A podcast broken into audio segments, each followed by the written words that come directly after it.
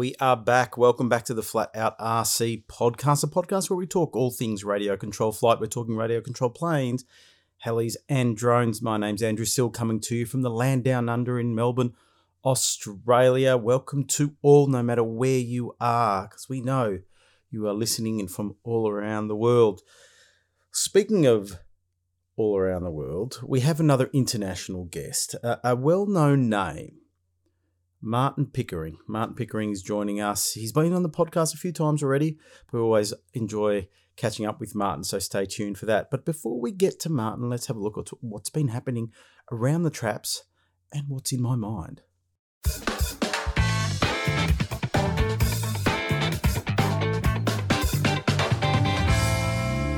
Well, as usual, I like to plug some upcoming events, and there's a few that I want to remind you of.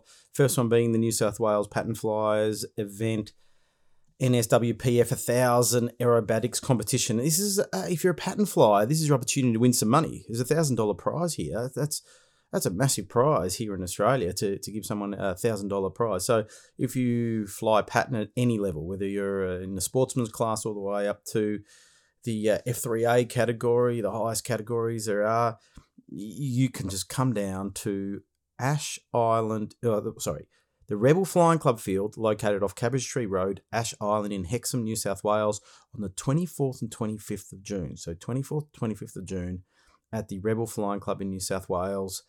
They have their big pattern event. I've talked about it a fair bit, but uh, $1,000. Basically, there'll be a fly off. Uh, and even if you know they get the best pilots from each category, and they'll have a uh, a fly off, and whoever gets the highest percentage compared to their promotional competition raw score average will take home grand prize. If you understand that, you're a better than better man than me. So New South Wales Pattern Fly the Thousand Aerobatics competition at the Rebel Flying Club on the 24th to the 25th of June. It's the first one. Then in the next one is the big event, the Festival of Aero Modelling that's happening up at the Inglewood Airport up in Queensland, 26th of June to the 3rd of July. Uh, a lot of work goes into this event. They're, they're building a new, uh, like, plane storage, hangarish cover kind of thing. Um, anyway, 26th of June to the 3rd of July, Inglewood Airport Festival of Aero Modelling, eight, Aero Modelling, eight days of flying. Visit alsm.com.au, that's the Australian Large Scale Models uh, website, alsm.com.au to buy tickets. Uh, it's an airport. So that means there's plenty of flying space. So four flight lines, you'll be able to fly anything from gliders to jets to helis to control line to scale, anything. Anything that you fly will be you'll be able to fly at the Festival of Aero Modelling. Uh, accommodation in the town of Inglewood. Uh, I'd be getting in pretty quick though, um, because I know there's a fair few people going up to this event. Uh, there will be also some camping on site as well. Make sure you turn up and all your models are in good condition. You've got your heavy model certifications and your jet certifications and everything like that. We're not getting any trouble. Um, so registrations are open now. alsm.com.au. It's coming up. It's just around the corner. 26th of June to the 3rd of July at the Inglewood Airport. Now, one more event, a new one. If you're into jets and you like going to South Australia or you live in South Australia, big jet event happening at the Monarto Club. Uh, the Adelaide Model Aerosport Incorporated Association is, has their Jets Over Monarto event in the, on the 25th to the 27th of August. Uh, Adelaide Model Aerosport welcomes you to a free, low key jet fun fly at its Monarto field, which I hear is an awesome field. Come and enjoy the camaraderie of other like minded aero modelers. All types of jets welcome. They've got a 130 metre long sealed runway. How good is that? Operating ceiling to 2,000 feet. That's massive. Good luck trying to see your models at 2,000 feet. On site camping available, $10 a night, includes hot showers and access to barbecue facilities, toilet and shower facilities, Pilots must be a member of an MAAA affiliated club. Well, this is going to be a good one. Uh, I was invited to go, but I won't be able to go due to some other commitments. But Jets over Monarto, Friday, Saturday, and Sunday, 25th to the 27th of August. Get on over there. Like the, the, the South Australian community is really good at travelling to other states to go to events, you know, the Wang Jets event and Shepparton and things like that let's go and support them. If you're into jets and you want to have a good jet event, get over to Monarto on the 25th to the 27th of August. I'm trying to see if there's a website or something. There isn't. Um, but anyway, I might put it on the Flat Out RC Facebook page to tell people that here's some contact phone numbers. I don't want to say them out on air. But anyway, uh, Jets over Monarto, 25th, 27th of August. Well, um, what's been happening? What's been on my mind? Well, I went out for another fly. All those people that think that I don't fly, I do go out and fly. But of course, my session was cut short today because uh, one of my mufflers on my 100cc had decided to come loose. And it's a question I'm going to ask our guest today on what are his tips for keeping the mufflers on because I, I know many of you have had your mufflers shake loose off your gases and things like that. Uh, and I've tried all sorts of different things from um, Loctite to sealant, you know, gasket sealant kind of stuff. You put some of that into the uh, into the threads and all this kind of stuff. But um, I think it comes down to having a, a nice clean surface to work with and stuff. So uh, I have to pull the cowl off, and I didn't do it at the club. I was flying a 3D Hobby Shop 104 inch slick. The engine's an EME 120, which is a great little motor actually. And uh, the slick is a split cow, cowl, and by the time I had to take off all the spinner bolts, all the prop bolts, the um, all the cow bolts, uh, there's probably 30 bolts that I need to undo. There's that many bolts. I thought, you know what? This is the job for the shed.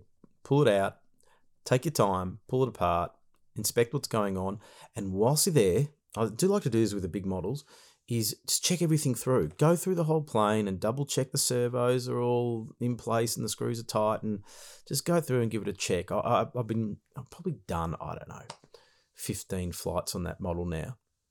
Um, sort of been kind of running it in. I'm going to give it a slight little tune. I've been told by my one of my a guy that helps me with tuning my engines. He said that you need to just crack that high end. I think it was uh, a little bit. I will ring him before I do it, but I'm going to go and make the most of just doing some uh, routine maintenance. The, the, thing is now, I've got a bit of time because winter's going to be a busy time period um, for me for other reasons, but weather-wise, it's always hit and miss. I went out flying today because we had no wind. It's one of those days where they'd forecast fog in the morning, and it was a bit hazy, but it, it cleared actually quite quickly. So, and and then it opened up to a beautiful day, perfect flying day. Um, it was quite a warm day actually about 18 degrees Celsius. And uh, it was enjoyable. And I'll tell you what, jets. How many people are flying jets? You used to go to a field and, and it'd be a rare occasion that you saw someone flying a turbine jet. Today there were three, four different, three or four different, uh, four different jets being flown by three different pilots. Uh, a couple of um, certification flights, which went really, really well, some F 16s and stuff. So I'll tell you what, times have changed. You know, I always say you can judge the economy by uh, the sale of turbine jets. And I'll tell you what, life is good. When you live in a country like Australia, where we live in a very, very lucky country, and you think about that concept of we can go and spend copious amounts of money on a turbine jet model to go and have fun, which is always above all of our operating expenses and our living expenses. We're doing well, and a lot of people have got more than one. So if anybody complains about living in a country like Australia, I'd just say, really? You seriously? You, you serious about this? You know, that we have so many opportunities and we're fortunate enough to be able to, you know, earn reasonable livings, you know, if we try hard enough and um, can afford nice toys. So, um, so all is well in the world over here in the Australia land. Lots of jets being sold.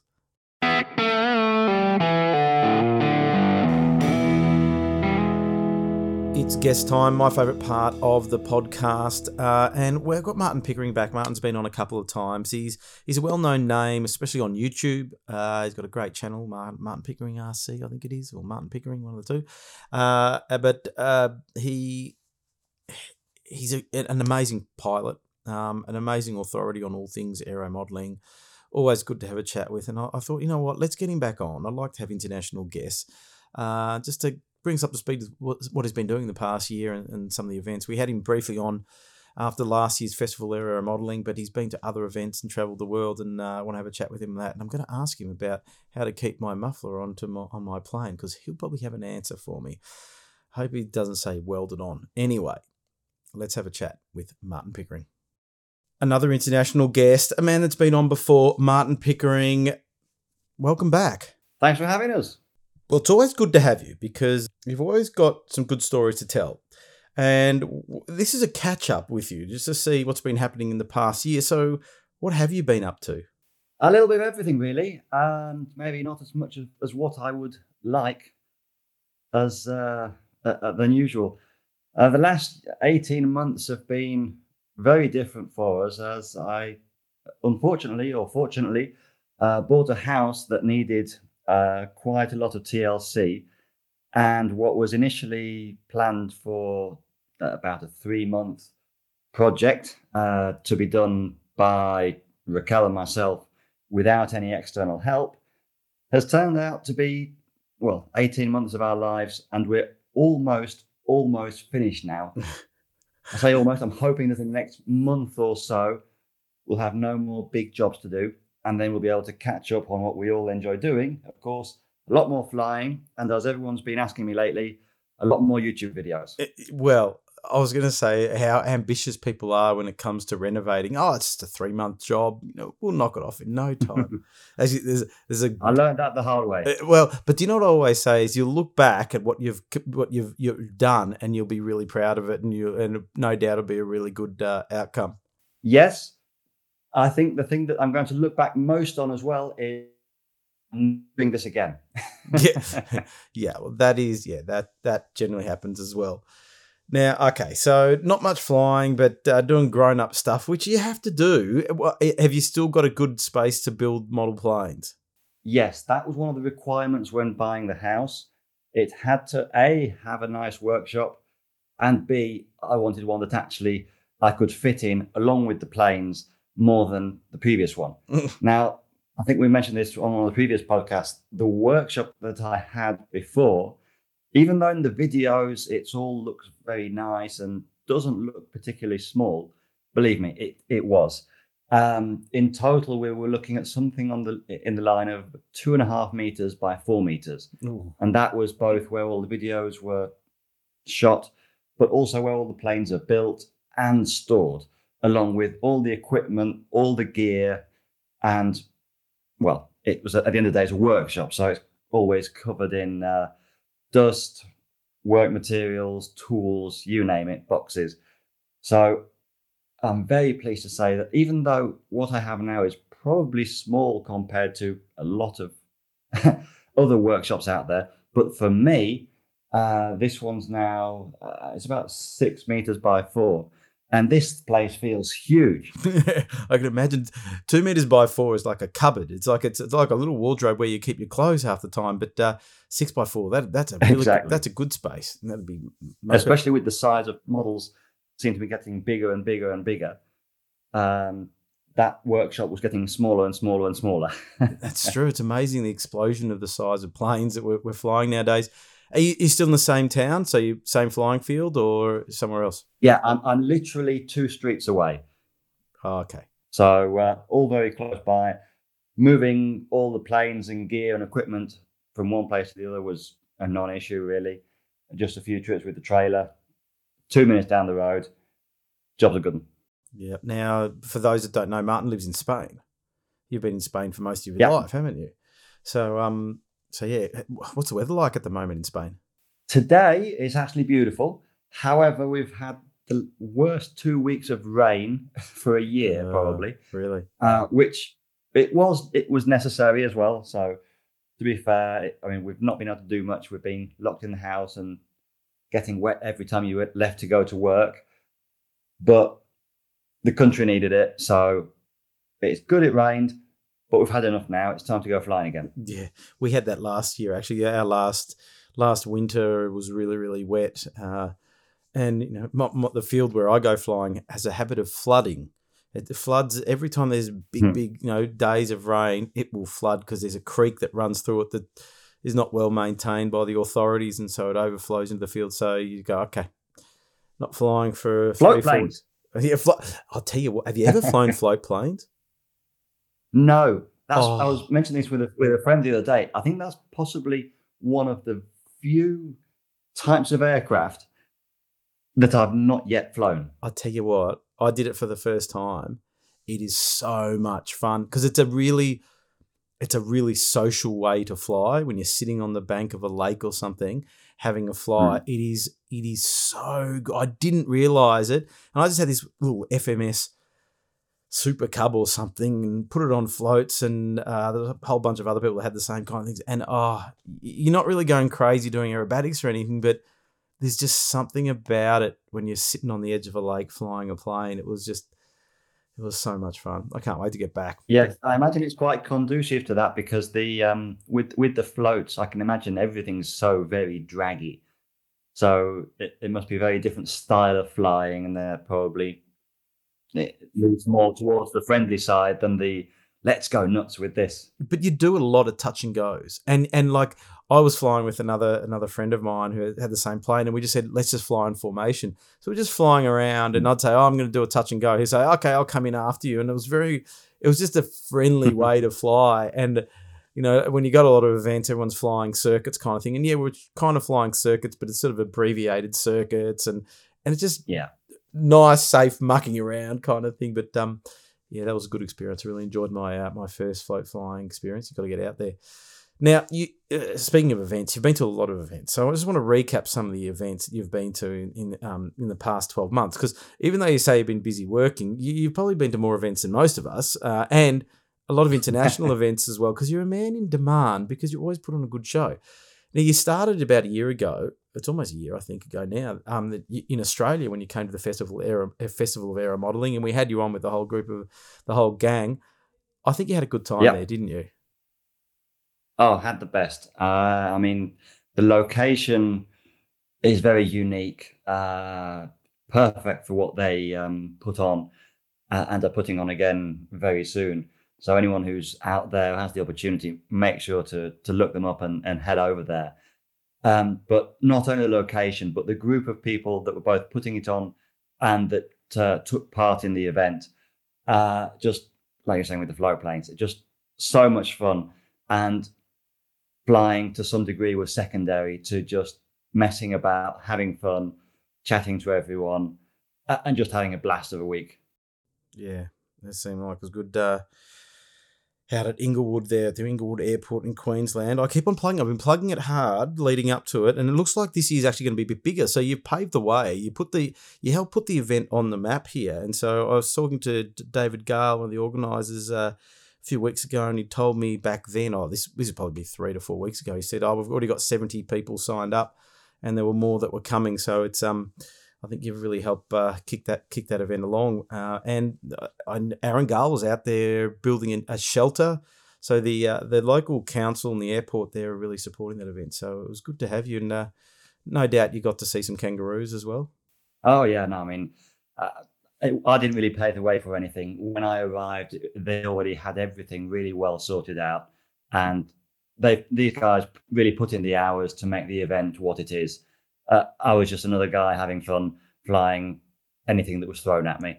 And uh, yeah, I mean, I've, seen some of the. Uh, they uh, actually had talks last year with uh, the local council whilst we were there. I mean, the local council spent uh, several of the days with us at the uh, airfield and air show, uh, discussing what they could do, how they could help.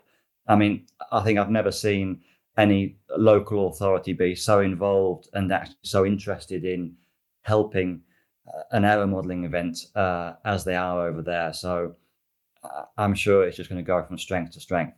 Well, as you probably witnessed, that we've got a very big, vast land here in Australia, and we've got a lot of country towns, and they they love it when a, a group of people want to come there and, and hold an event. And so it's good to see how supportive they have been. So that, that event will just keep on growing um, from strength to strength. So uh, one day I hope to get up there. Yeah, I mean, you, you say you say about the the, the vast expanses. Yeah, I mean, w- when I arrived, um, David and Aaron basically said, "Okay, well, we're going to head up tomorrow, but you head up the day after. Uh, here are some car keys. Uh, don't worry, it's just around the corner. It's only three and a half hours from here." Yeah, yeah, yeah. I think Just around the corner. Great. This is this is a right hand side drive car uh, on the wrong side of the road for me. Yeah. And even though I am British, I've never driven in the UK. So we had three and a half hours driving on the wrong side of the road for the first time, uh, having had strict instructions to say, if you see an animal, be careful. Some of them are big, heavy, and they don't move. Mm, that's true. I, oh, it, it's amazing how uh, a lot of our international guests might not know. You hear of Australia and kangaroos, and yes, we do have a fair few kangaroos, but at dawn and dusk is when the kangaroos like to wander around a fair bit, and they do get hit by cars a fair bit because they, they're very skittish. It's like you'll see them and you don't know which direction they're, they're going to go in, and that's uh, it becomes a problem. So as you're driving along, no doubt you would have seen what we call the roadkill all along the side of the road. It's wombats or or uh, the other one that I see in some areas yeah. is deer. Unfortunately, down where I am, we get deer, not in the in the in Melbourne, but out in the higher hills and stuff like that. There's all these rogue deer now that we're getting hit as well. So um, yeah. Anyway, so okay, so Australian experience was good. Now after Australia, you headed where to Dubai? Was that the next one? Uh, after Australia, I think the next one was Jet Power in September in Germany. Okay, yep. How uh, was that? Always have a blast there. Now, what is Jet Power all about? It's a jet event, isn't it? Yeah, I tend to classify Jet uh, Jet Power as being the world's largest jet fair because not only is it a massive air show, it's got to be up there as the big one of the biggest, if not the biggest, uh, jet event in Europe, uh, possibly even the world. Uh, but as well as the actual air show, with all the really cool toys and all the best pilots, they also have right behind it the biggest marquee that you've probably ever seen. Uh, last year, from memory, the size of the marquee was 240 meters long by, I think it was something like 30 meters wide. Gee. And I mean, full cram packed with different brands, stores, shops, everything to do with aero modeling. So, I mean, paradise. So you were, must have been busy, sort of, in all aspects. You would have been there supporting some of your sponsors and uh, out flying as well. Yeah, it, Jet Power is one of those events where you arrive back at the hotel in the evening, absolutely finished. I mean, hmm. uh, just to walk from one side of the uh, marquee to the other. On the days before the event, sure, it's 240 meters. You can get there in two minutes, one side to the other. During the event, because of the amount of people in there, uh, that same uh, 240 meters might take you two or three hours because A, it's cram packed with people, but B, there's so many people you haven't seen for so long that you talk to, uh, chat about things, chat with all the manufacturers, all the new toys, what makes a particular model different, or they're showing off a, a new style of servo and anything like that. And it's just you go past once, then you walk past again. You think, oh, I didn't see that last time. I, I missed that bit. So you, you ended up talking to someone else again. And uh, no, it's a, it's a really cool place. And I think anyone who's into air modeling, even if you're not particularly into jets, just because of all the the the shops that also have small accessories, trinkets. Um, you know, I mean, I think I bought, amongst other things, a really cool set of really tiny drill bits. So things that you can't really find normally easily there. You just kick a stone and, and wherever it lands, there'll be something cool. That's amazing. Was there anything sort of new technology that caught your eye? Oh, uh, what did we have last year? Uh, in, in a sense, the novelty effect of jet power isn't what it used to be, but that isn't jet power's fault. That, I'd say that's the internet's fault. I mean, if we go back uh, 10 years, if you wanted to see what was new and what was cool, you had to go to Jet Power. Now, the brands no longer really kind of wait for Jet Power to release the stuff. Once it's ready and available, they release it on the internet. We all see it on Facebook, Instagram, wherever. And when you arrive at Jet Power, now I would say you tend to have a little bit more of an idea of, okay, I want to see this one, I want to see that one, and so on and so forth. And uh, I mean, this year particularly, the with it being the first year back of Jet Power, everyone was kind of um, everyone just took the event differently this year, uh, last year. Uh, I mean, whereas previously, uh, the day before the event, you had a massive long queue of all the pilots wanting to test the runway, test the models that make sure everything's arrived okay, so that the show can be as smooth as possible. And there's some kind of tension there because everyone wants to fly and they know that we've got limited time to do so.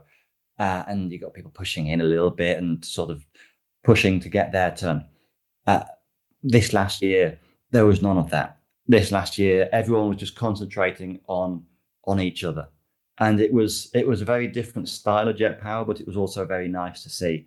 Uh, some brands who are normally a little bit more standoffish were back to being just we're pleased to be here. It's really cool to see everyone, and everyone was just chatting and hugging and I say different style. And for the first time in all of my jet powers, I would say that the flying and the models actually didn't come first. It's like a family reunion.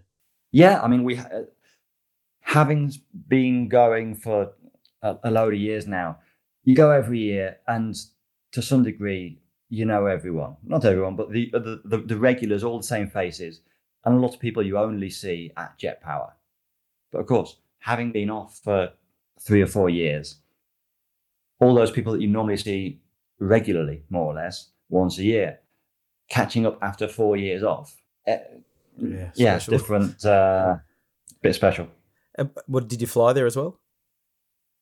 Yes, uh, I was very fortunate that uh, a good friend uh, Enrico lent me his uh, Pilot RC FC1 jet, which is for anyone who hasn't seen it, it's basically it kind of looks like an F5, uh, but as with anything that because um, the model is actually designed by Enrico along with Ralph Lozema, and uh, between them they sort of they're the ones that started the whole vector jet 3D revolution.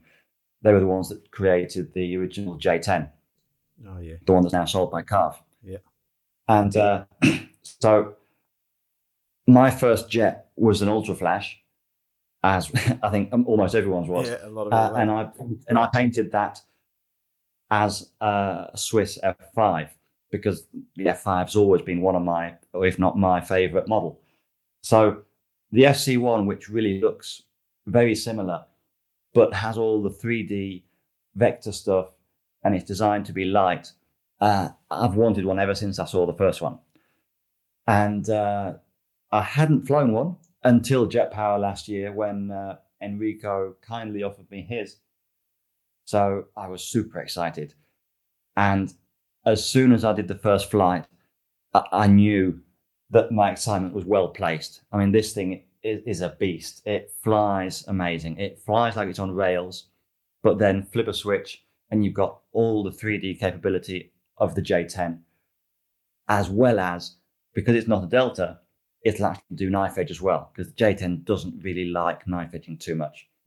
So to be able to do all the classic uh, aerobatic maneuvers, because now you can do knife edge, you can do slow rolls, you can do uh, point rolls, uh, and all that kind of maneuvers.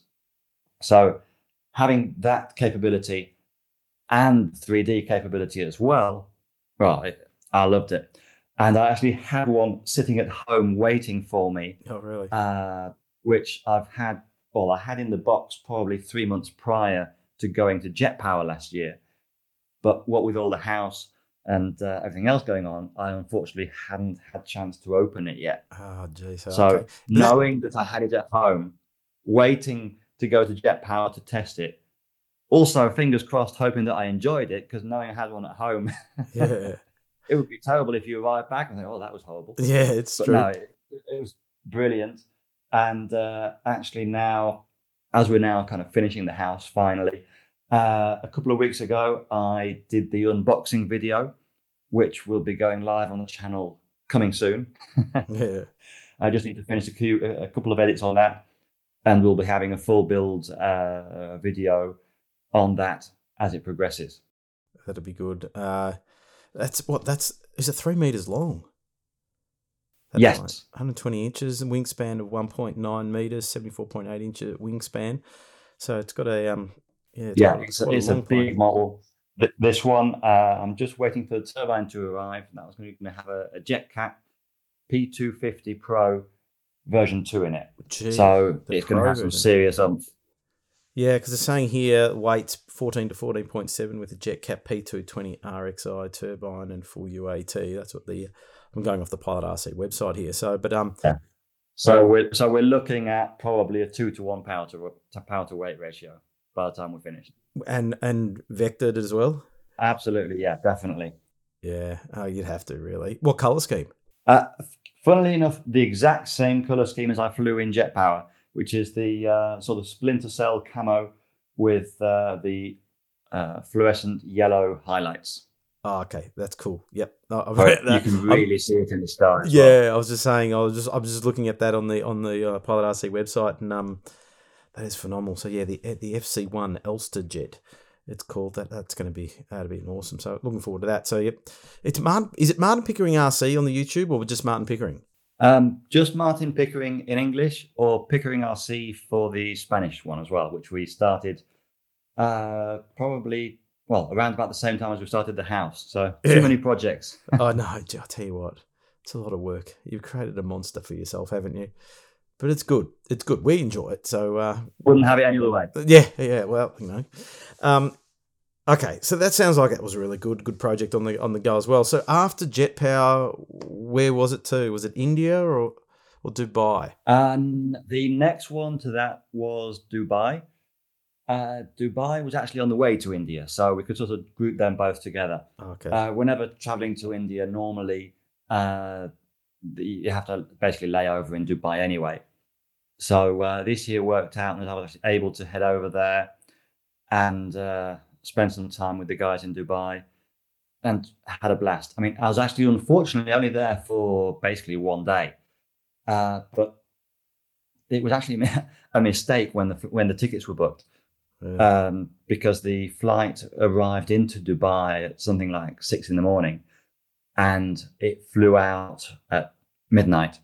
Okay, so it's just And when it was booked, we all thought, "Oh, cool!" So arriving at uh, uh, at- at six, leaves at twelve or eleven, something.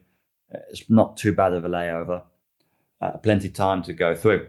Then we realised, ah, but one's in the morning. It's six in the morning and tw- eleven in the evening. That's a really long day to Yeah. stay in an airport. So uh, I was uh, fortunate to be able to call some of the friends in uh, Dubai, uh, particularly the guys at Gonzo Hobbies, and said, "Guys, a uh, couple of days time, I'm going to be in Dubai airport for a day. Come get me out of here." So they picked us up, and it was uh, just around about when the um, uh, UAE National Day was being celebrated. So everyone was there, and we just had a, a, a brilliant day, seeing everyone, catching up. Uh, flew loads of planes. Uh, probably the time that I've flown the most in Dubai, even though it was just for a short day. And then uh, once the day was over, packed everything up and headed back over to uh, the next trip, which was uh, India.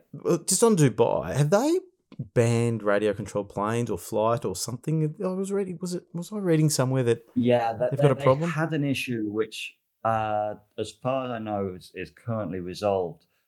Um, they they prohibited flying in certain hours.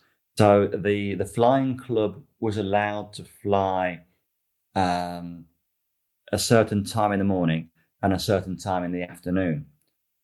Uh, the problem was that I mean, locals could go and they could have a quick fly. It had to be a quick fly because it was quite restrictive as to what the timings were. However, at the time, they were struggling to put on events because obviously, if you have uh, guests coming or coming, the last thing you want is to say, "Okay, great, cool. So we'll pick you guys up at the uh, airport at ten, then we'll take you back at twelve, and then uh, we'll do some more flying between four and six, and then that'll be it for the day." Mm, yeah. which was kind of what was happening at the time. Uh, fortunately, just before I flew out, uh, the club was able to gain an exception to that, which meant that they were allowed to fly. Uh, I believe it was during all hours of daylight or something, something on those lines. Okay, that's cool. And uh, so at least they were able to to get that resolved. and what are people flying But at the same time, it also coincided, I believe, with their hot season, which really is a hot season. Yeah, Uh, so it didn't affect too much, I believe, because it, in that time of year they can't really go flying anyway because you don't want to be outside. not in the middle of the day. No, I heard that they that a lot of people in those warmer months will fly very early in the morning. They'll be done very early as well.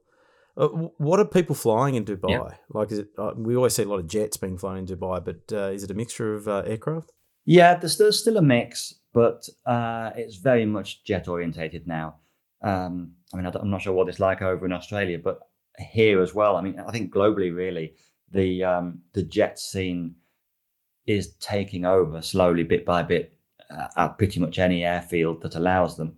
I mean, we've had uh, we used to have here. Everyone had a prop plane, uh, a large like uh, hundred cc, and now Sure, a, a few of the guys still have them, and some of them still bring them to the club, but almost all of them have moved on to some size of jet turbine.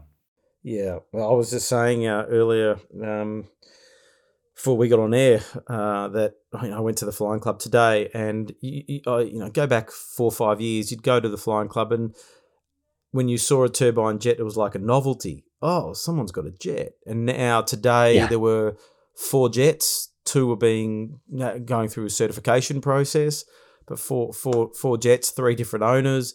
Uh, you know, it's just it's amazing how many. I, I use an example of a friend of mine who couldn't stand. Just, he said two years ago he couldn't stand jets. Now he has seven, and it's just it's Yeah. just it's phenomenal to see. Oh, the book bites you, and that's it. You're done. Well, uh, we are going to talk more about that mean, later about being. I was the same. I I initially uh, I I started in jets by accident, entirely by accident. I was I was very happy with my hundred cc's. Uh, it was back in the day when I was competing, so I was doing the uh, all the IMAC stuff, the pattern.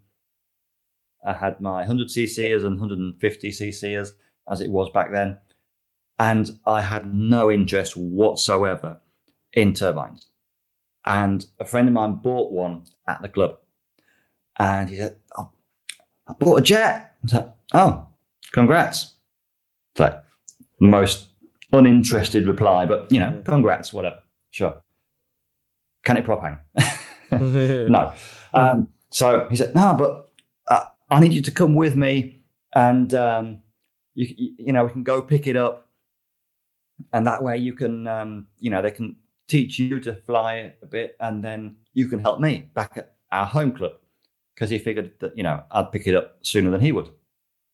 It's like, yeah, no, not interested. Jets, nah, nah. Like, Come on, dude. I was like, "Ah, jets, they, they just go around in circles and explode. Like, no, come on, give us a hand. I was like, okay, well, fine, whatever. It's like, okay, we have to go to Mallorca to pick it up. It's like, okay, cool. If we're going to go to Mallorca, then sure, we'll, you know, have a have a fun weekend out of it. And we arrived at uh, the uh, the shop in Mallorca. Uh, coincidentally, the um, JetCat dealer for Spain, and uh, it was just a, a boomerang Elan. oh yeah, So you know, re- really simple, really good plane to fly. And uh, we went to the flying field, and the owner of the um, the shop, the JetCat Spain dealer, explained everything to us, like how the turbine works, what to do, what not to do. And he flew it, and it it seemed to fly good, but I was still not really interested in it. And uh, it was then the, our turn, and the owner of the model said to me, "Well, look, you fly it first. Uh, you're the one that's got to kind of get used to it, and then once we get back home, I can be the teacher to him." So the guy's about to hand me the radio, and uh, so we can take off. And we look at the radio, and then the throttle stick's on the right hand side. Mhm. Guy flies mode one. I fly mode two. Now, sure, I do actually fly mode one, but for the first flight on a jet, I don't particularly want to try and do that on a mode No. one radio. no, So we had to go back to the shop, pick up uh, a mode two radio, copy all the files, and have the guy give me the radio and say, look, you've got to take it off. And if you take off, you've got to land it Uh, because I can't take the radio off you in mode two. oh yeah, yeah. So I was like, oh, Pressure's on. great. Take off, and it had been raining the whole night before. So it's a mud field, and you take off, and the wheels are just completely clogged with mud. But hit the retract switch, it goes up, and I mean, this is a boomerang Elan, and from memory, I think it had a JetCat P80 in it. So it wasn't a massively overpowered boomerang either. It was, you know, it's the turbine it should have in it, basically. And this thing felt like it was doing a million miles an hour. Never flown anything like it. So smooth, of course, no prop wash. And it just felt like the sky wasn't big enough for me. Hmm. And uh, anyway, time comes to land, get one flap out, get the other flap out, hit the retract switch. Does the retract come out? no. One of the legs doesn't come out because the, it- the wheels have got so much mud on them that it's just locked in the wing. oh, So my first ever jet landing was a two pointer. Oh no. Uh, but fortunately, I was able to get it in okay. We had no issues. We uh, cleaned the wheels off and we basically decided, okay, we've got to keep flying because we've come here for, for, for this. All we'll have to do is rather than take off as soon as possible, we'll let it use basically all the runway. That way, with the speed, most of the mud will basically fling off and uh, won't be an issue. And on the second flight, I tried a couple of you know bits of knife edges, a few slow rolls, starting to get a little bit more used to uh, what was going on. And on the second flight, landed it on all three wheels.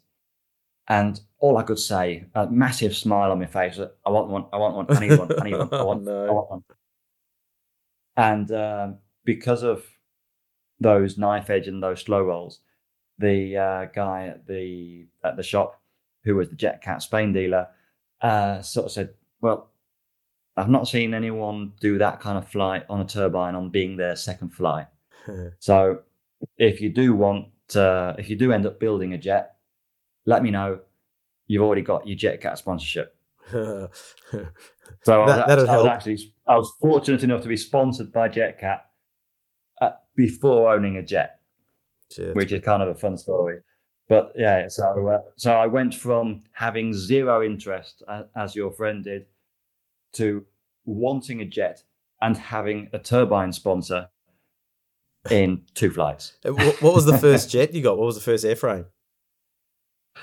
Uh, Ultra Flash. Oh, that's right. That's right. The Ultra Flash. Yep. And and they're not a slow plane, are they? No, and uh, we actually put in it the brand new at the time JetCat P140 uh, RX, and that thing went. I mean, that thing we could clock it easily at 500 kilometers an hour Yeah. every time, Yeah, fast. and uh, I had a lot of fun with that over many, many, many years. And the turbine is actually the one that I still have in my ultimatum. Excellent. So see, they, they keep on going these turbines. Oh yeah. Now, going from sort of an aerobatics background, a freestyle aerobatics background, getting into jets, it's they they're, they're quite different things because you, with the aerobatics kind of thing that you do, very broad flight envelope. You can slow the plane right down. You can hover, you know, uh, crazy three D tricks and all that kind of stuff. Then going to the jet where it's not as capable and and you know it's a different it's a different beast. What what has been your approach when it comes to flying jets versus your aerobatic planes? I would say that my style has, has changed over the years with flying jets. Um, when I first started flying them, um, I was kind of in some way trying to apply the prop style of flying to the jet and flying in a relatively small space, doing the maneuvers relatively quickly, tight together, close, closed in, and and not really leaving any gaps in in between maneuvers and so on.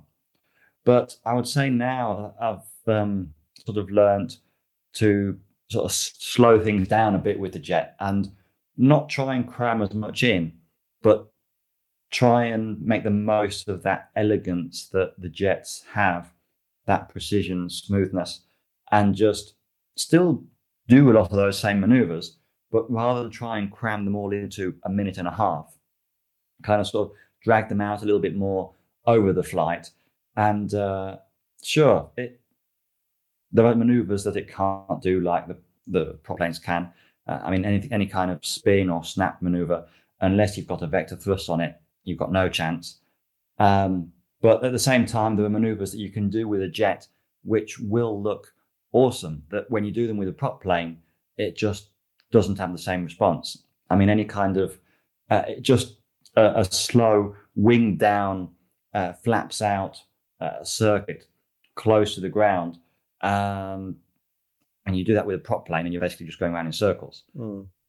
Whereas with a jet, if you get that wing down and the flaps out and it just looks so much smoother and nicer. Uh, or even just a general like slow roll. If you do a, a slow, I mean, a, a particular maneuver, maneuver, that I like with the, the fast jets is uh, how to explain it. If you do a four point roll, uh, but rather than doing one quarter on each of those four points, if you do a three quarter roll on each one of those four points. Oh, so you kind of do three quarters to knife edge, three quarters to inverted, three quarters to the opposite knife edge, and three quarters back to positive flying. Do it with a prop plane, and it sure it's okay, but do that nice and smooth and relatively quick and on a straight line with a jet, and it just looks insane.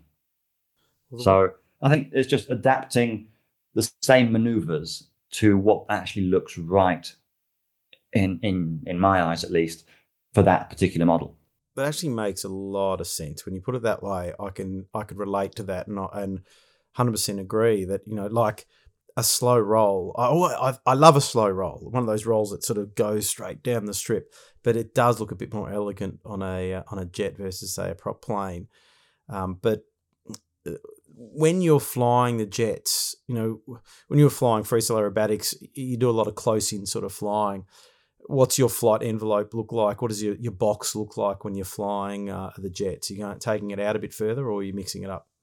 Yeah, generally much bigger box. But at the end of the day, you're still using the same box for the cool maneuvers. So okay, the whole flight envelope is using a massive box because you need the space to uh, go and turn around or, or do Immelmanns or half Immelmanns or so on. However, at the end of the day, you're still looking to do that knife edge down the dotted line in the middle of the runway. So you're still focused on that same point uh, for for the main part of the flight, all the maneuvers. You're just allowing the edges to grow a little bit so that you're not quite as rushed when it comes to doing those maneuvers on those on that dotted line. That makes a lot of sense. And then one one that I used to do too much of as well, which I think generally happens now uh, a lot of times at the flying field. You see a scale plane ripping the sky up, doing an inverted pass, and you think, eh, okay, sure. Could the real one do an inverted pass? Yeah, I mean, you could argue that that any scale plane normally, unless it's an airliner, probably could do an inverted pass. But again, it doesn't really quite look right. Whereas if you do a couple of barrel rolls, um, and maybe not a knife edge, but you kind of pull up a little bit, show the wing almost at knife edge, but without any rudder, let it come back down again through gravity, and then roll it level again and pull up a little bit. It all just looks nicer for the for that particular model. And I think a lot of it is just finding what looks right for the particular model that you're flying.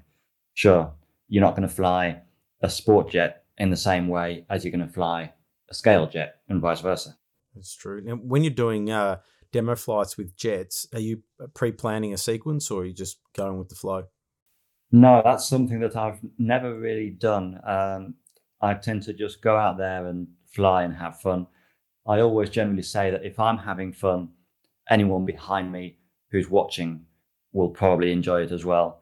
Um, that can also mean that a particular flight may be un- uninspiring simply because you land and you think, oh, I forgot to do this, this, this, and this because I was having too much fun playing with the smoke and the flaps out. But uh, yeah, I've, I've, never really been one for actually having a set sequence. Uh, I'm not sure if that's maybe part of why people enjoy watching some of my flying because it, it isn't always the same. It isn't a, a set routine. And I'm just making it up as I go along. Yeah, makes sense. Now, from Dubai, you went to India. What yeah. happened in India? why did you go to India to go fly? Why not? now, in India, I have some some really good friends who uh, I've been to their to their property now probably six or seven times maybe.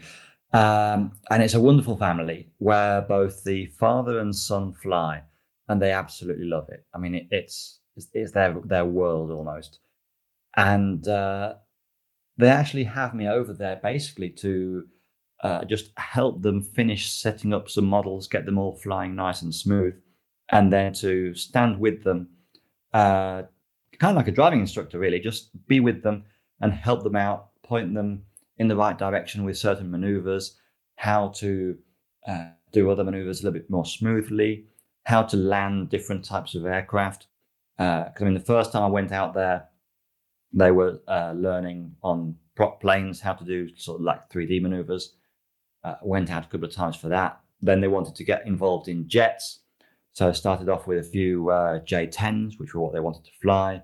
And uh, now, more recently, they've been getting into, as well as the the, uh, the J10s, they've built a load of sports jets, quicker ones, and uh, just sort of seeing how how they all fly because they actually have uh, quite a limited time window in which they can fly, similar to Dubai, really, in the sense that their hot season is very hot. They then get the wet season, which is very wet, and they can't fly either.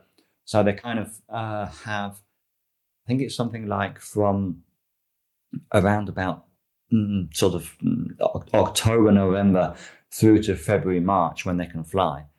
The rest of the year, sure, they can fly, but it's not pleasant. Yeah. So I tend to go out normally towards the beginning of that season, uh, spend a day or two setting up models. Because I mean, we're talking setting up maybe 10 jets and a few uh, prop planes as well. Uh, I mean, they're all set up, but just making sure everything's hunky dory, do the maiden flights, uh, do all the settings just to get them flying nice and straight in knife edge, making sure the CG is right, all the aileron differentials, all that good stuff. Um, yeah, I mean, I actually prefer the first days because the first days I get a load of flying in, and then subsequent days I'm the teacher, so I stand next to next to them, seeing how they fly, and then just have the odd uh, the odd flight in between. But I mean, it's non-stop, non-stop. We go there, and uh, normally in a week we'll go through about two thousand liters of kerosene. Oh, really? I'll tell you what. You should just sit there and say, you should say to them. Uh, oh look, this plane's still not flying well. I need to do a few more flights. I'll fix it, but I just need a few more flights and just keep on. Yeah, I need, I need, to do that next time. Three hundred flights later, yep, I've got it. It's perfect. The engine needs yeah, to go I'm, in for I'm service. I'm leaving tomorrow, but it's but it's perfect now. Yeah, yeah, that's right. That's that's, uh, that's awesome. That's a good relationship to have. Yeah, but the funny the funny side of that is that aero modeling is actually not allowed in India. yeah, they actually have their own flying field uh, which was set up and built in, well, basically, literally the middle of nowhere. And the uh, it seems that the Indian authorities weren't sure how to control the whole drone explosion when that happened. So their uh, blanket ban was okay, we don't know how to control it, so we'll just ban everything. That's crazy. So they have to uh, really jump through some hoops to get the models out there, to get the equipment out there, uh, whenever I head out there, I normally can't take my own radio. So uh, sometimes they arrange a bit of an air show while we're there for the last day or two. Uh, but it's a case of using very much all of their equipment and uh, not taking anything of my own because uh, you might have problems at the airport getting in. Oh, or more than problems, they'll just confiscate it from you, which yeah. we don't want to happen with our precious radio. Not at all not at all. Well, it, it just shows you how lucky we've got it, where we can just uh, any day of the week head to the local club and go for a fly. Absolutely. Although they they can't complain either because they they do have uh, several helpers only for the flying field, which I would love to have here. Because we rock up in the morning and all the planes are already assembled, fueled, charged, ready to go. All you do is point at one, continue talking with the guys. Momentarily, you'll hear an engine start. Seconds later, a guy will bring you a radio and he'll just say, Plane's over there, sir. Ready when you are. that's see, that's Which what we need. Very much, very much different level. I mean, the first time I went, uh, we uh, test flew uh, an extra, and it flew nice, but it needed a couple of degrees of uh, down or up thrust on the engine. So, as as I'm used to, I, I, I landed, killed the engine, went and got the plane, went to the toolbox, got a couple of screwdrivers out, started taking the uh, the cowl and prop off, and they came over to me and said, "No, no, no, no, no. Just tell us what needs to be done. It'll happen." it's I like a, now, a Formula One car racer. Yep, uh, this Yeah. setting change. I mean, used used to, especially on something as as simple but annoying to do, like changing the engine thrust, where you do it once, you fly, you realize you need another washer, you do it again. yeah. There, it's easy. Oh, needs another washer. Sorry. Here we go again. Yeah. Well, well, I'll tell you what. If if if you need a helper, uh, put in a good word for me, and I'll come and uh, we can enjoy some Indian food and uh, and um, you know have our have our Oh, that's that's the that's that's the best part of of of the travel. yeah Indian food, brilliant. Although I, I absolutely love it, but after a week of it, you're looking forward to some simple plain bread. yeah yeah that is true that is true. Okay, so let's move on uh, to, to to the last country I want to talk about. And I recently watched one of your videos where you went to Chile or Chile, as people would pronounce it. Uh, How did that opportunity come about? Uh, well, I've been very fortunate uh, to have actually been to that particular club uh, a couple of times now. Um, on this occasion, it was for the Andes Jets, which is uh, Chile's biggest jet meet, uh, possibly South America's biggest jet meet. Uh, but the the location, as you're saying, is, amazing. And uh, now, on this occasion, it was just a case of I've been there before. Um, I've always got on really well with all the guys down there. Uh, really great bunch of guys, and uh, the opportunity was there this year to to head back over. Uh, unlike last time, where we we actually shipped my J10 over there, so you can imagine the box Yeah, to carry a J10. yeah Uh, it took a it, it was a yeah, a a real hard slug to actually get it there in time because of all the uh, customs issues, and then it took us two or three months to get it back Mm. here, all in one piece. Uh, it ended up having to be recreated by the shipping company uh, halfway here because the uh, there were some issues with the box not being fully compliant with regulations Oh, no. regarding the fumigation of the wood Mm. for possible uh, bugs in it. Uh, but this this year they they kind of offered us the invite, said, "Look, you're welcome to come, uh, but we'll lend you our planes this year." Yeah, So easier. that was fine by me. Yeah. Although it it made it a hard week. It made it a hard week because we had a blast. Wouldn't have changed it for the world, but the planes had been sitting in a shipping container for uh, six months to a year, and we spent the week just fighting with the planes to get them all working properly. Oh, really? I mean, I'm actually I'm, I'm editing a video now on the the event. The I mean, I've, I've- as you've seen, I've uploaded a few videos of snippets, uh, but I'm working on the main event video now. But we had uh, flame outs in the worst possible locations. Oh. Uh, we actually had a J10 whose fuel tank was ejected mid-flight. No. How? Yeah. Uh, turns out that it had previously pancaked due to a uh, flame out.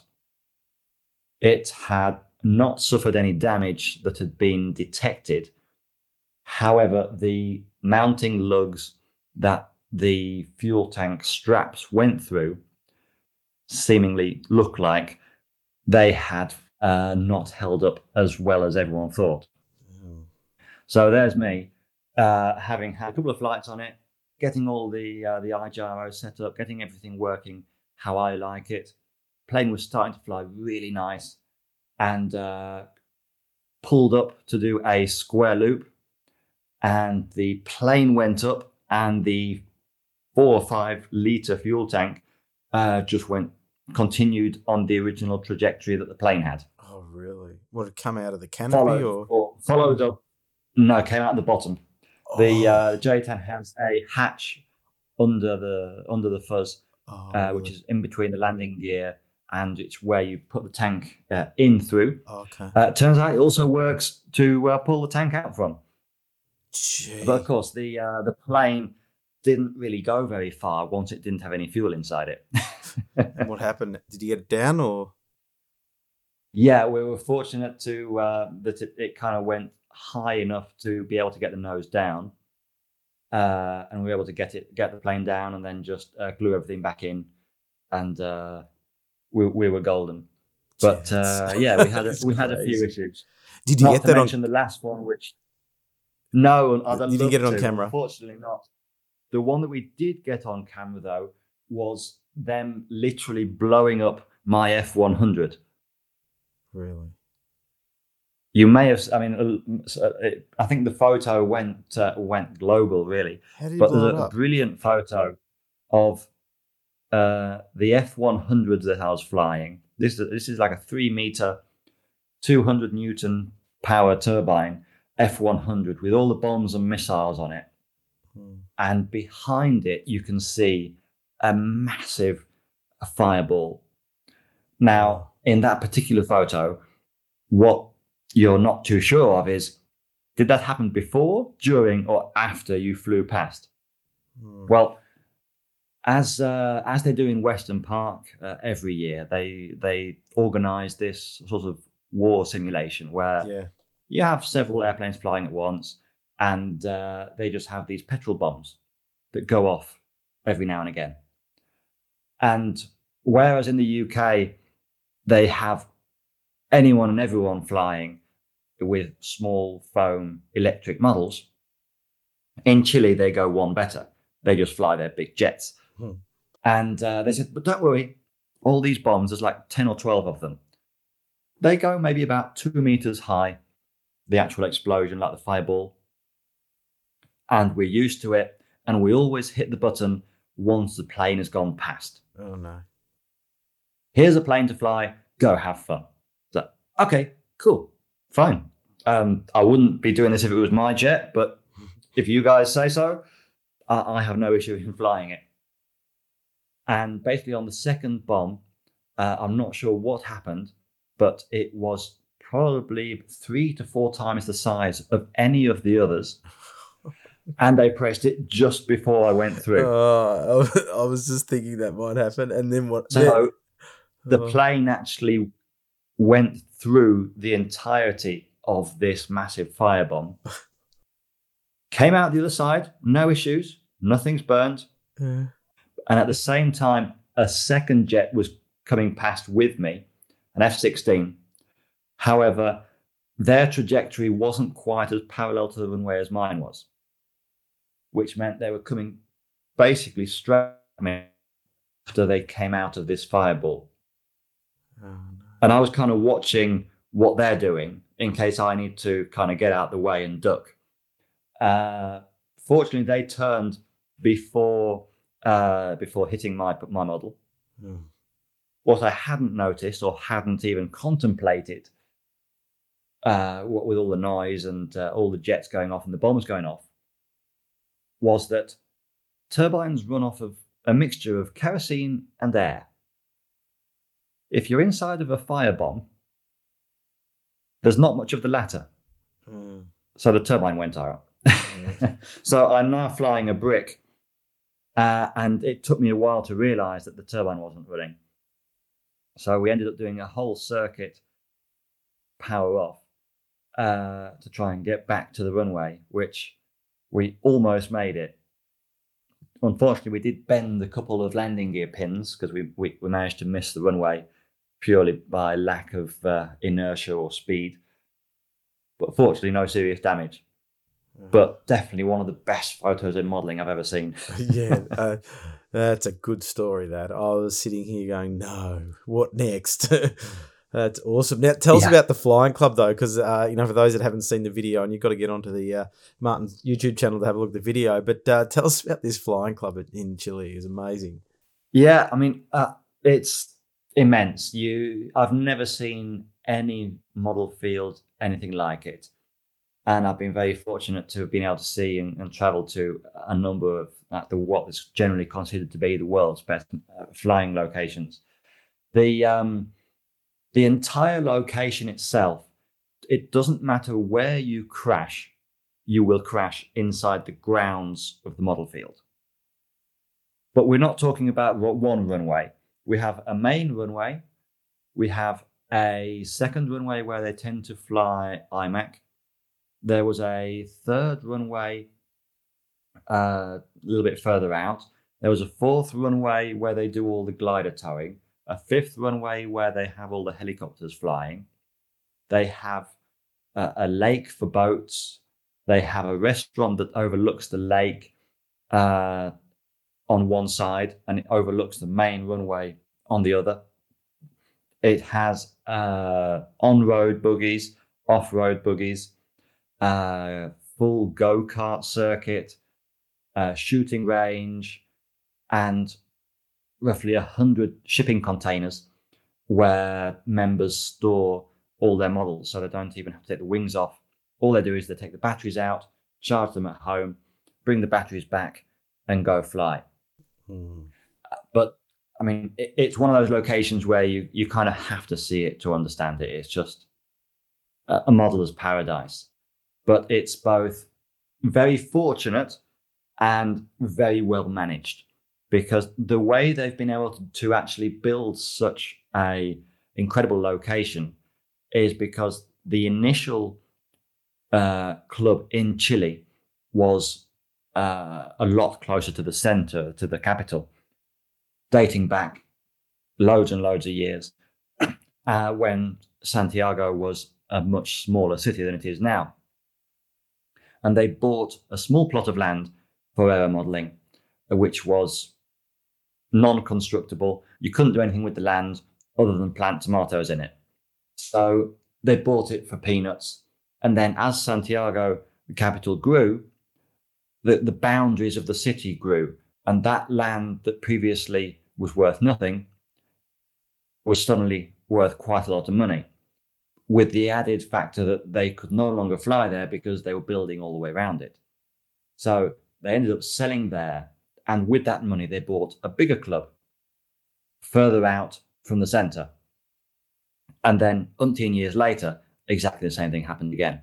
Mhm. And uh, the the figures that I was told, which I'm not sure if I should say, but um, or if they're even accurate, but supposedly I believe that the, the second club was sold for twelve million dollars. Oh, So when you have that kind of money to buy a location and set up what would be classed as like, okay, here's effectively a blank check, go build the world's best model club yeah. it's a lot easier than uh, than most locations have. Uh, but not only the fact that they had the capital to actually go ahead and build it, but the uh, the way that they've gone about it, the the the fact that they've kind of got an area for each type of modeling uh, that don't interfere with each other, uh, but they can come together in this central area where they they have the restaurant and the dining area, the lake, and so on, uh, all in a very friendly environment. And then uh, the way they've gone about minimizing expenditure unnecessarily. So uh, the the whole ground of the uh, uh, the flying field, what isn't currently constructed on as a runway or or immediate surrounding areas is actually covered in uh, almond trees. So the collection of the almonds from the almond trees actually covers the upkeep of the whole uh, field throughout the year. So the cost of actually running this immense, crazy location is effectively zero. That's amazing. That is absolutely amazing. so, so, so a, a, brilliant management as well as a brilliant location. How many members would, would be there? Um, a difficult question because they actually split the membership up between uh, the different types. Yeah. Uh, I, be- I believe that for the flying side of things, there was something on the lines of 70, 80, 90 members. But then they have similar figures for the buggies, uh, a few less for the boating on the lake.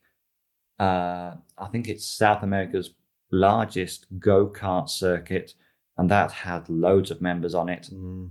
Uh, so a lot of people can can be there at the same time and not really fill the place up because they're all sort of dotted about everywhere. Yeah, that is amazing.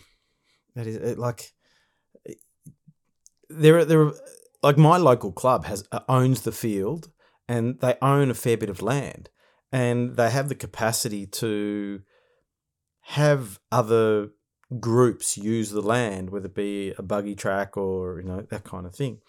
But I think um, here in Australia, people are very cautious about doing that. About you know, there's been there was one group up near Sydney that um, that does it, uh, the Society of Model Engineers or something, and they had everything from steam trains to tethered car tracks and one fifth scale buggy track, and then of course the runway. And they've actually they've just sold their land, uh, which they they sold for a very good price, and they're re-establishing themselves at a bigger bigger bigger venue. But besides that, a lot of these other clubs haven't really entertained the idea of encouraging other people to come in and, and utilize the land and therefore get some extra members and make the place a bit more vibrant. But um, I'll tell you what, it sounds like it sounds like an amazing place. Absolutely amazing. Is it all asphalt runways as well? All paved runways?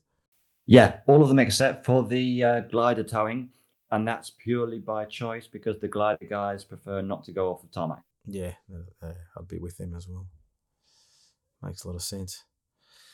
Well, that's awesome. What an event. That'd be an amazing experience. And you've been there a couple of times. Yeah. Uh, been there. They, they put on a few different uh, events. Normally on the, um, let, us try and get this right. On uneven years, they do the Andes Jets, which is the one that we've just been to. And then on the even years, they do the Catch Aero Show. Catch being the name of the uh, of the aero club. And uh, yeah, on both of those uh, events, they, they put on a really good show. And uh, I think probably like most uh, sort of Latin countries, the the the friendship and uh, how well they take care of everyone who's there is, is really something that stands out as well. I mean, you you come back with friends for life. Yeah, it's amazing. Oh, that'd be a good experience. Even, even if you've you come back with friends for life, even if you do have a plane that blows up and you full, a fuel tank that gets self-ejected. I'm just got a picture in my mind, in my mind of this fuel tank just flying off through the bottom of the plane as you pull up, and it's like, oh, oh, uh, absolutely. I mean, about a heart attack. Generally, I'm, I'm quite quick on figuring out what's going on, uh, and it's like, okay, an aileron stuck. We need to do this to get it flying straight, or we've got a flap stuck, or you know whatever. But at the point when you suddenly see a big, massive sort of like brown ball just fall out the plane, think, what the heck was that? you, you, kind of it takes a couple of seconds to figure, engine's not working. Big round thing fell off. Plane doesn't have any big round things outside. Yeah. Oh, it's the tank. oh no. Now what? Oh, I'd probably. Fortunately, the, the tank was on the C of G of the plane. Yeah. Uh, so the plane actually flew just as good, if not better, because it was lighter. if it wasn't for the fact that it didn't have anything propelling it, it would have been fine. Yeah, perfect. It's a glider now.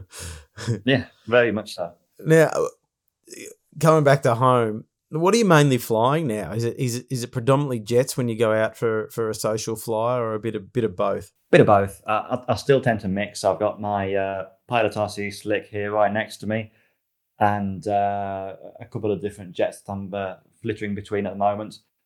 Uh, my current projects are currently more jet related, uh, purely because they're the the opportunities that I've had at the moment for because they're, they're ones that I've bought uh, over the last sort of 18 months, which are I just have not really had time to get to yet, or, or a location to build them in or film in.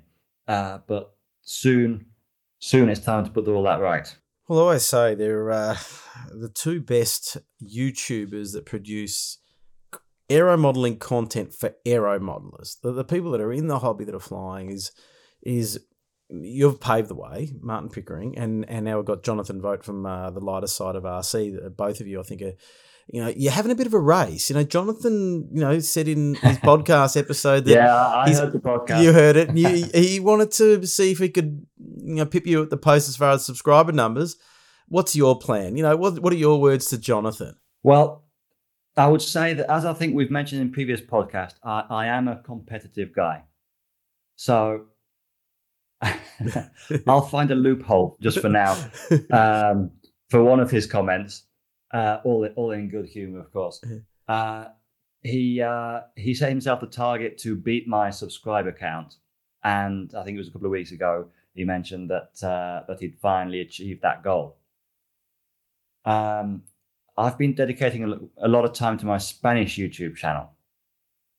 If you join together my subscribers from one channel and the other channel, he's almost there, but not yet.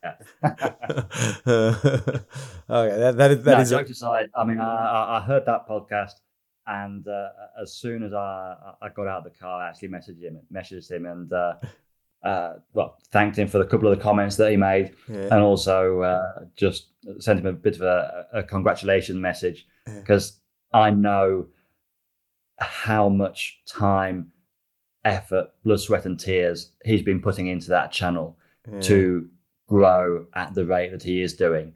And I think not many people understand quite how many hours he's taking out of everything else to be able to create that content for us all to enjoy. Yeah, that's so, the, that's uh, the biggest takeaway that I had. Up, uh, and a big congrats to him uh, even if we did kind of then say, okay, time to do the race to 100k. so we didn't get there first. Well, that's At the right. moment, I'm, I'm, sure that he's going to be getting closer than I am for now. Uh, but once I get this place finished and I can actually get going, race is going to be on.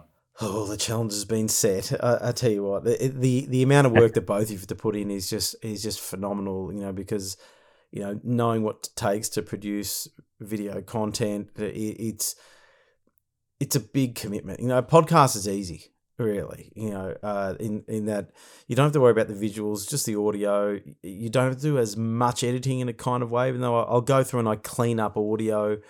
Uh, you know, if, if, if I over talk or anything like that, we'll chop bits out and that kind of thing. But but uh, it's it's just when you're doing build videos, that's the hardest of all because you have to build the model. It's not just filming the model. You have to build the model, and then you got to put the camera in the right location so you can show. Got to be safe. Yeah, and you got to work out what to say, and uh, you know, it's just it's hard enough just building the model and concentrating on building the model, let alone going, oh, I've got to film this as well, and then you've got to go through all the editing of it as well, and and well, and, it's the it's the fact that what you plan for the video is normally never what you end up with. Hmm. So you may start a video, okay, this is what the plan is, this is what we're going to do. You start building it, and this applies to air shows too. I normally go to an air show and I kind of have some degree of an idea of how I want to focus a particular video. Um, but then something happens at the event or with the build and suddenly the focus changes and you realize okay so the really cool part of this video is now going to be this not this. So all the intros that i've already filmed and all the planning and, and and b-roll shots that i've got until now no longer really apply to the focus that i'm going to give this video. So i'm going to make a new intro for it. Mm. and then something else happens and you end up i mean the last few videos i've made i've actually cheated. And uh, i've filmed the intro and the outro. And a lot of the uh, the talking content in the last 10 minutes of the event. Because you then know what the video is going to be. And you can kind of focus the whole video from there rather than ending up actually filming four different intros. And before you decide no i need a fifth one See, you, you got to be efficient though. I don't like every time I've gone to an event and filmed at an event, I generally don't fly at the event because it's hard for me to concentrate on doing both. And I went to a, float, the float flying event that I was telling you about earlier, and I thought, oh, I'll shoot a video and capture sort of that that moment of flying the float plane and sharing that experience. And I was in such a rush because I wanted to go and fly. And 'cause- and I normally because that's why I normally don't take a plane with me. If I'm going to shoot a video. I'll just shoot the video and enjoy doing that rather than mixing things. But uh, it was so stressful. Like, okay, hurry up, let's do this. And the talking bits are okay because I can sort of do them in sort of one piece. You know, I'll I'll do the intro, I'll do the outro, splice it all together, and then but then I've got to go and film planes flying. And I, we've talked about this before. I hate filming planes flying because it's just so hard to do. It's just so challenging. And I, I you got to tell me about that camera again because that you used because it, it works really really well because I just hate filming planes fly because it's just so hard. But uh, you know, and and it sort of comes together in its own kind of way. But the build videos is and, just and then oh. of course there's, there's always the added factor of that if it's an air show normally you have music oh yes, yeah, and youtube doesn't like it when you have music. No, video No. suddenly uh, either gets demonetized or it can't be viewed in a load of countries because there's six seconds of someone's song in there somewhere yeah, because suddenly the, the turbine is a little bit further away and you it's no longer drowning out the music. Yeah, so i actually have it- it's funny because a lot of my own flying shots are actually filmed i'm not going to say after hours but towards the end of an event when maybe some people are starting to go and uh, you can actually finally say to the dj like dude kill the music. I need six minutes. I need a flight with clean out, clean audio. Can you just like really kill the music? And as soon as I finish, you can pump it back up again. And funnily enough, that's how a lot of my a lot of the flying content from my my flying is actually able to be uploaded to to, to YouTube. Yeah. Otherwise, half the flying shots that I have, it just destroys it. You either have to have it in total silence, which kind of eludes the point of of the flying because you don't hear the engine or what's going on, and uh, or it just gets banned entirely. Yeah. See, But for every problem, we'll find a solution. Well, I went to an event last. Uh, it was last year. Our big Shepherd and Mammoth scale flying. It's one of our biggest scale events, and always you know big big planes and and that kind of thing. And and I said to the guys, yeah, I'll come. I'll be up there. I'll shoot a video. Help you know. I like shooting the videos to, to for, for even the participants that went there to to, to reminisce. You know, in years in in the years to come about you know the event. I turn up and the weather is terrible. Absolutely terrible. It's cold, it's uh-huh. wet, it's windy, and I'm thinking, what am I gonna do here? Like, it's gonna be a flying event video without any flying because the weather's so bad. Yeah. And anywhere, you know, I so I thought, oh, I've got to make the most of it. So I started the video with this whole attitude of, you know, things don't don't always go to plan, but you know, you know, what positives can you take away from a flying event? And so then I started, you know, doing these little pieces on, and here's another positive thing at a, flying event, and it actually sort of kind of came together. There's a little bit of flying happen happened, but there was, you know, only a handful of planes. There wasn't a lot of variety and to shoot different planes flying like like normal. But um, I, I sent it through to the club, the president, and I said to him, "Look, I tried my best, but this is all I could get because it's really hard to shoot a flying video, a fly, have an event video when there's not much flying happening." And he said, "Nah, it was really, really good." And I thought, "Oh, thank you," uh, but um, yeah, you got to. Sometimes I like that challenge though of just rolling with the punches when I do um, marketing work for um, you know my day job, and I have to go and shoot a video. I always say, "Don't worry, I'll work it out on the day." And because when you turn up and you've got to do an interview, and and of course it's a dark room with no atmosphere, you're sitting there going, "Oh my god, here we go again." But I go, "That's all right. We'll we'll make the most of it." And nobody's ever complained yet, but uh, it's just another challenge of video production, really. But um, it's easier doing a podcast. Keeps it interesting. Yeah, yeah, it does. Where would the fun be if it was all easy? That is true. that is true. And look, we aero modelers like doing hard things. The whole uh, aero modeling sphere is is is about doing hard things. You know, we've got to build models. We've got to learn how to fly them. We've got to try to fix them, bring them home safely, etc., etc. It's all about we we gravitate towards hard things. We aero modelers. yeah, it's a challenge. Now, speaking of hard things, I need to get some advice because, as I said, I went flying today and uh, my 100cc and I've got dump mufflers on it, no canisters, and one of my mufflers came loose again. What is your tip on keeping mufflers connected to your engine? Uh, there's a couple of different ways that people try and go about this. Um, it's hard to say that there's any one solution that works, period. Um, it can also be dependent on how balanced an engineers, prop is, uh, spinner. So, first of all, try and make sure, double check that your prop is balanced and that the spinner is balanced, because a lot of the spinners that we get nowadays aren't as balanced as we would like. So even though we balance the prop, we then put an unbalanced spinner on it, and we're back to ground zero. Uh, but then, personally, uh, I actually had a good friend uh, tell me that once that if you can cool the exhaust a little bit, then it will help avoid uh, the bolts coming loose, because basically the um, the exhaust itself, obviously, it's absorbing all of that uh, heat, uh, fire, and explosion from the engine, and they get really hot really quickly. So, being metal, that makes it change in size ever so slightly as it uh, uh, contracts and dilate with all different temperatures.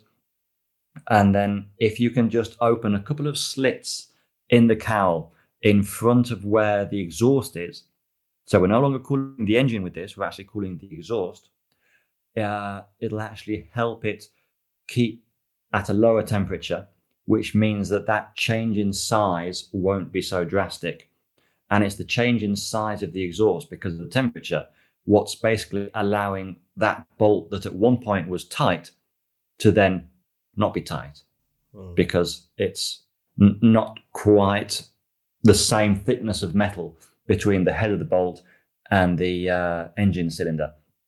So if we can cool that exhaust a little bit, it'll also help the exhaust have a similar temperature to the engine, uh, which means that both parts uh, should vary uh, sort of the same kind of amount. And since I've been doing that, I don't think I've actually had any exhausts come off.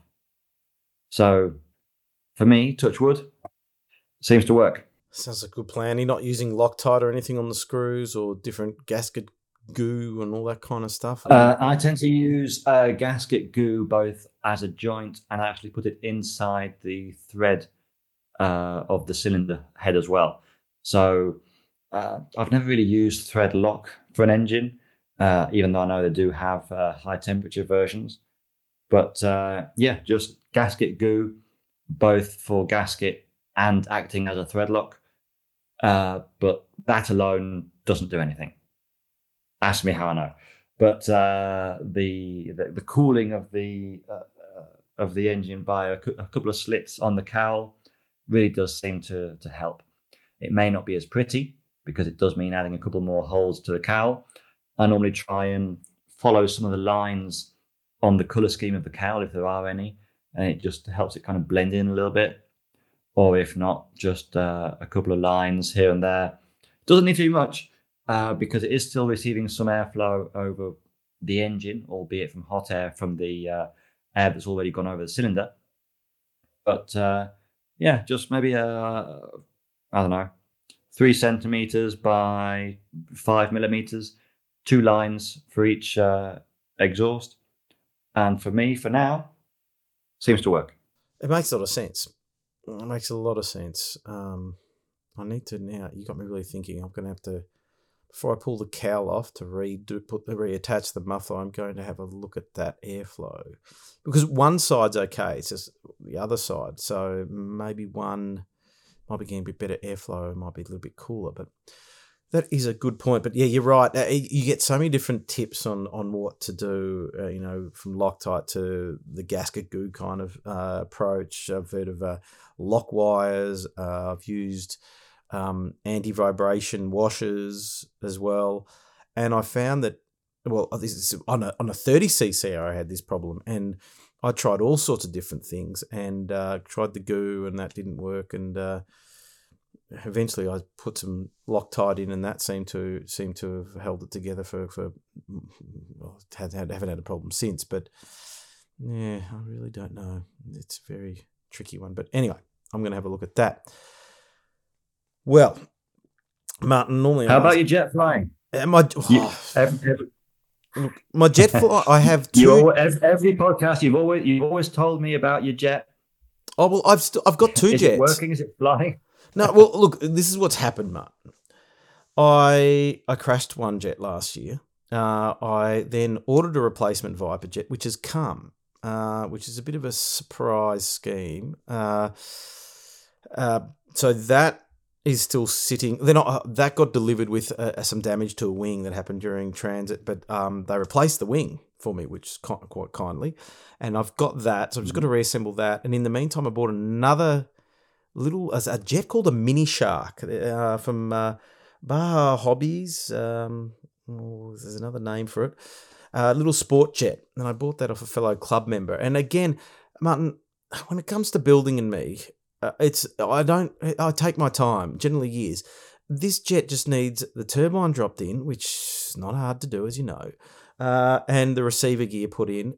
And but winter's hit, and I'm about to go and do some ski instructing at a ski resort near my holiday house uh, on weekend. So on and off I'm going to try to have it done by the end of winter with the plan, sort of springtime towards the end of the year. I'll be back flying jets. But in the meantime, what I have been doing, because I hadn't been flying for, for a while, just a bit, bit on and off, I've been focusing on just getting out to the field and flying my prop planes is to to get back into the swing of the flying thing. So most of my energy has really been has gone into flying because you know everyone complains about me, Martin. Uh, uh, there are people that sit at events and say, "Oh yeah, that flat out RC guy does he talks a lot, but does he ever actually go flying?" Oh, and he's mentioned he's got this jet. does he actually ever fly it? Well, when I flew it, I've crashed it, and so now I'm flying more and had to replenish my. I had to send my JetCat engine back to Germany because there's no. We've got a new dealer that's just starting out with JetCat, but there was no dealer, so that was that took a while. That was two and a half to three months just in getting the turbine sort of sorted out and then sent back at, at great expense as well. So, yeah, yeah, I'll get there. And you're inspiring me to do that. And everybody around me's got jets, but um, I'm going to get this little little mini shark going first, and then I'll uh, I'll get to my my new Viper jet as well. So I, I've got more jets now than when I last spoke to you. Good stuff. Does that is that a good answer? I've got more jets. now, the good answer will be when you're saying, Yeah, I've come this morning from flying it. I've done seven flights and we're golden. That's what I'm waiting for. We have these jet events here where um, we've got a great a local jet association, and what they do is there are two full size airports that they get access to to to to, to fly. Uh, one of them for a weekend, one for just a, a one day kind of event. They're probably two to three hours drive for most of us to get to. But I bought a jet to go to those events because there's something about flying at a full size uh, airport and just it's just jets. It's no other no prop planes or anything like that. It's just jets on a paved runway. And so my plan is to, to get out to, to, to one of those. But winter time here, you know, we've got a lot on and so I'll wait till the better weather comes, which it buys me a bit of time. And the things I've got plenty of friends that want to help me, uh, you know, put the put the planes together, and they won't take that long at all. Really, I reckon a day. I reckon a day I'll have, I'll have yeah. these jets ready to go. So um, so I might take up their offer and get a helping hand. We'll get it knocked off, all tested, and then get out there and fly them. But um, a question for you actually. Uh, what's your preference when it comes to jets? You know, is it sport sport kind of jets or, or scale jets? no. Personally, it's all always for me about aerobatics and some maneuver.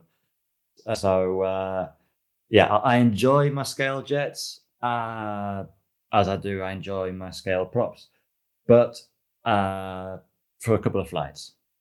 After a couple of flights, get me something back that I can uh, I can roll. Yeah, this is I'm the same. I actually I was talking to a guy at the field today about it, and uh, I said I get I can get bored pretty quickly. If I you know like, fortunately, I can really appreciate someone else's nice nice model and not have a need to go and buy one of myself. So you know, if if it's a really large expensive jet, I can sit there and go. I'm so glad you've got it because I'm actually getting a lot of enjoyment watching you fly that plane and watching that plane, so much so that I don't actually feel compelled to go and buy that model. But um, when it comes to my personal flying, I need something that I can throw around a bit. And I think it's it comes back to the aerobatics thing. You know, like flying circuits, I get uh, two circuits in. I'm like, okay, now what do I do? so no. Yeah. I'm, I'm sort of sport jet. Uh, everything I've got got's pretty much. A, well, the Viper jet can be classified as a scale jet, but it's you know, kind of sporty. But this mini shark is. Well, in between. in between. Yeah, yeah. A bit of an in between. Okay. Final question, Martin, because uh, you know I don't want to take up any more of your time, and, and we've got to save. Uh, you know, I'm going to have you back on again. You'll be you'll be back. Plans for the coming year. Normally, I ask people what is their favorite model, but we, have been through that. But plans for the coming year. You, you've finished uh, we're close to finishing the the home renovation. Uh, you should do a video on the new shed, on your new workshop. That'd be good. But uh, what are your plans for the upcoming year? Well, uh, we're heading over to Weston Park in a couple of weeks into the UK, uh, which is looking to be a really good one this year. Um, we were already there last year for the first time back again. Uh, last year it was still uh, very much a UK event. Uh, I think there was only another two other guys from from outside of the UK there. But this year, it looks like it's going to be uh, back to the good Weston Park days that we knew uh, before uh, the world got locked down. So, uh, looking forward to that and seeing a load of our international friends as well as our UK uh, friends. And uh, here in the workshop, I'm actually looking forward to getting some building done, getting some flying done as we mentioned, we've got the uh, the FC1, which is now unboxed and uh, just waiting for that uh, JetCat turbine to arrive to start the full build on that one. Uh, and hopefully, uh, if uh, our good friend Carlos Marquez at CM Jets, the guy who makes all the fuel tanks for for jets, um, he actually revealed at JetPower in September that he now owns the molds for the Tomahawk Aviation F5, uh, and he's putting that back into production. Ooh. Now, I have him on video, and it's on my YouTube channel, saying that the uh, first uh, pre production model will be available in November, last November, and that the first hmm. kits would be delivered to clients at the beginning of the year, this year. Now, that first pre-production kit has to come here for me to build, fly, paint, and test, uh, and it hasn't arrived yet. So uh, I keep uh, checking in with him as to when that's going to happen, because of course he ha- he has to finish it so he can actually uh, fulfill those orders that he has as well. So we currently have. I'm sitting uh, in my workshop now, and behind me I have the uh, the J10 which is fully functional, which is already a big jet. And looking above it, we've got the uh, FC1, which, as you mentioned before, has a three meter length fuselage, which is a really big jet. And then I've got an empty space above it where that F5 is going to go. And the F5, if it's the version, he's going to do it with two noses. So both the single seater and the twin seater. Mm-hmm. And the twin seater, the fuselage length goes to three meters 80. Oh, gee. So uh, it's a good job we have a bigger workshop because otherwise we wouldn't be able to do, uh, to even get the planes in almost in the other one. But uh, no, so look, really looking forward to uh, the second half of the year. A lot of projects, a lot of YouTube channel uh, videos, uh, that are planned for, and uh, some of them already in the works, and uh, just in general getting back into what uh, what we love doing, uh, building, flying, making videos, and having fun, and a little bit less mixing concrete and uh, using jackhammers, that is true. Now, which we definitely don't enjoy. no, no, and, and, especially after a while, going for eighteen months, the last thing we want to do is uh, is do any yeah, work we, like we've that. done a whole lot more than was planned, yeah, which means that all being well, nothing further will need to be done because we've literally done everything. Uh, but once that's done, it will be done, and uh, it'll be a case of let the good times rock and roll. Well, uh, there's a friend of mine that uh, bought a house, thought he'd do a, a, a, you know a slight renovation. Next minute, as he started pulling things out to start the renovation, he realised things were worse. Next minute, he's pulled the entire floor up and basically ground up rebuild almost, or ground up renovation.